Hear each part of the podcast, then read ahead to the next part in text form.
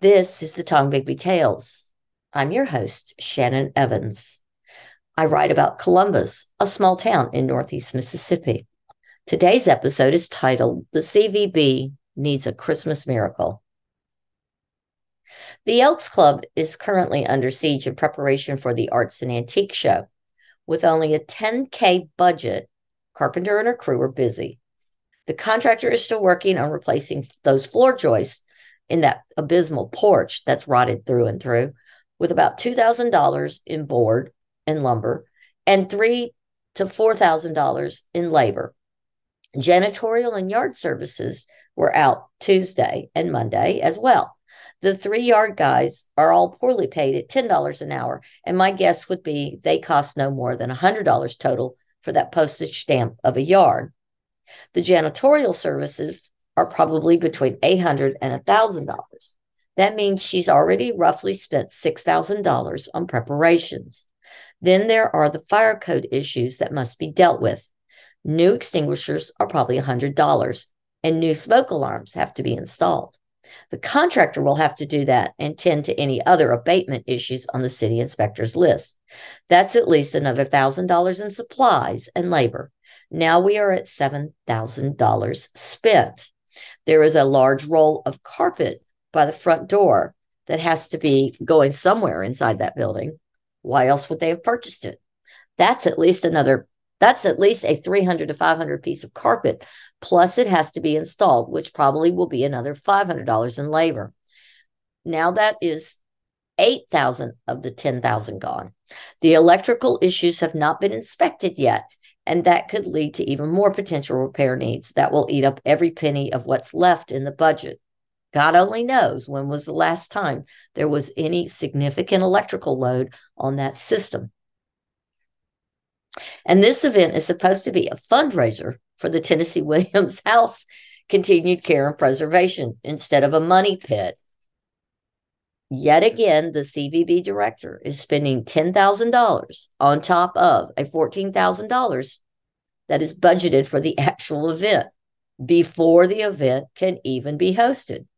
Keep in mind, none of these repairs are permanent, nor they will they be long lasting due to the still leaking roof on the building. But more importantly, none of these band aids are even remotely on the level of what is required for restoration for this unique and historical building. What it is, is a travesty and a waste of tax dollars and won't be generative of any tourism dollars of any significance. This is another case of carpenter spending and spending with absolutely no return on the investment in the way of real tourist dollars returning to the community. Instead of investing in our community and pre planning for a classy antique and art show that draws people to our town from far and wide, we have a last minute Hindenburg on a crash course to disaster because the director failed to properly plan for an event, obtain a viable, appropriate venue, and then goes off half cocked and without board approval, announcing she is using a virtually condemned and derelict building to host a three day event, forcing the board to help cover her ass. And yes, I did curse because I am so angry, covering her behind for the bumbling steps she's taking. The fire marshal and the city inspector go back for a final walkthrough on Tuesday. I'll be eager to see what happens then. Will they shut everything down? It will take a Christmas miracle for the CVB to pull this off. But sigh, there's not much we can do about it at this point until we wait for that inspection. In the meantime, let's shift our focus from that dilapidated Elks building to the dilapidated and dated website and the Heritage Hills grants that were written to improve it. If you'll remember in an earlier podcast titled The Self Licking Ice Cream Cone, I referenced the fact that each board member bought their seat on that board. Carpenter bought hers for $10,000 of CVB funds, and that is all up for renewal this, this quarter for another $10,000. Carpenter has told the board they want to get grants, and if not part of the, they won't get grants if not part of the board. That is not true, as non board members organizations do get grants per the Heritage Hills IRS filings for 2019 and 2020. Just not as often and just not as many as the members of the boards as the members of the board do. The CVB for that $10,000 investment got $20,000 for upgrades to their website in 2019 and I believe and then the next year in 2020 they got another 20k to use on the Children's Museum aka the Elks Club building. Let's focus on the website dollars and where that went. Over $30,700 worth of grants from that grant organization over 2018 and 2019 came to the CVB. However, it's not clear based on the budget and the check ledger how that money was spent. In the check ledger, all website work is coded as either production or marketing and almost impossible to trace. Why? Because then it is more difficult to find out where the money actually goes, or rather, where it doesn't go. This past Monday, I spoke with Carpenter about the issues with their events not appearing on their calendar and having no details on the upcoming arts and antique sale. I asked who was responsible for, for the updates, and she said with a wave of her hand that a company in Oxford handled updates that it, and that an employee in her office would send them to that company. I asked then for the name of the company, and she danced around and never answered. I informed her at that point the page was pointed nowhere, and the calendar was devoid of any mention of the events of November 2nd through the 4th. I also said she should get her money back because the Oxford company is not doing its job. Well, guess what? Went up on the website that next day. Yep, exactly one week before that event. Yep, the website finally has information on the Arts and Antique Show. Ha, she does listen to my podcast at the very least, and she did hear what I had to say when I visited her offices. I sent an email to Carpenter, the employee allegedly working on those updates with the Oxford company, and the CVB's board's executives for the name of that company. A two second answer, right? A simple, non threatening, easy to answer question.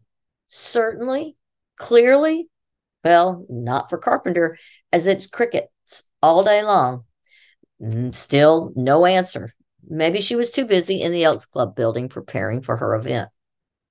I still don't have an answer from the CVB, but I do know a few things about those website updates. One, they are seldom done. The Tennessee Williams links went to dead pages, and uh, uh, the Tennessee Williams event links went to dead pages or unrelated pages, and nothing on the Tennessee Tribute events were ever on the calendar, etc. Number two, nothing on the budget in the bank ledger indicates an Oxford based company is doing website updates. No company name is listed that connects back to Oxford. Anything website or social media related was supposed to be Snapshot Media. Snapshot uh, or Oxford or Nancy or anyone else has updated the feed, has, let me repeat that. Neither Snapshot or Oxford or even Nancy or anyone in her office has updated the Facebook page since June 29th. I digress. Snapshot work is coded as marketing. So, where is the Oxford based company on the check ledger or the website? So, where is that company? Or is this another bald faced lie from Carpenter? And why? Where are the work orders and invoices for everything related to the website and social media? Why isn't there one word on the Facebook page about arts and antique? Why hasn't anything been done online to promote the event? Considering the shape of the venue, that might, however, be a blessing. While we are on advertising and promoting the CVB event, let's talk about the card that was sent out not once, but twice to the mailing list in order to change the venue address at $500 plus postage per pop. The info side of the card is okay despite the tacky change of address sticker over the top. The front side, on the other hand, is pretty dreadful and not professional looking at all. The artwork is someone's rendering in either oil or acrylic of the Tennessee Williams house with an older woman on the porch. The, the painting to me is muddy looking and reminds me of folk art. And while not my personal aesthetic, my greatest complaints are twofold. The image is blurry, and while perhaps shot with a high resolution camera, either the lens was not very good or the lighting was off. Number two, there's nothing on that cover that makes me understand why that card would be sent to me. There is zero mention of anything remotely cluing me into why I need to flip the card over. No teaser line, no appeal, no ask, nothing. Why should I care? Why should I not put it straight in the trash? Carpenter's been doing her job as director of the CVB for over 10 years. Yet over and over again, she fails to employ even the basic rudiments that are common sense to even the most neophyte of folks whose livelihoods refl- rely on marketing. One, know your audience, arts and antique. Two, consistent brand messaging, the CVB's brand message. Three, drive engagement, having contextual connections. And four, a call to action. Nothing in this piece does that. And yet those cards cost the CVB $700. EGADS.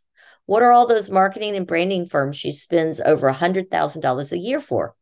Surely they, they did not come up with this post and mailer. So who did?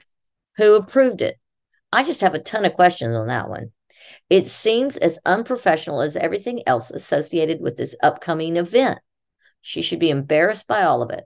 I'm embarrassed for her, but mostly I'm embarrassed for our town. I'm Shannon Evans, and I want to thank you for listening to the Tombigbee Tales. Please like, share, and subscribe. And then until next time.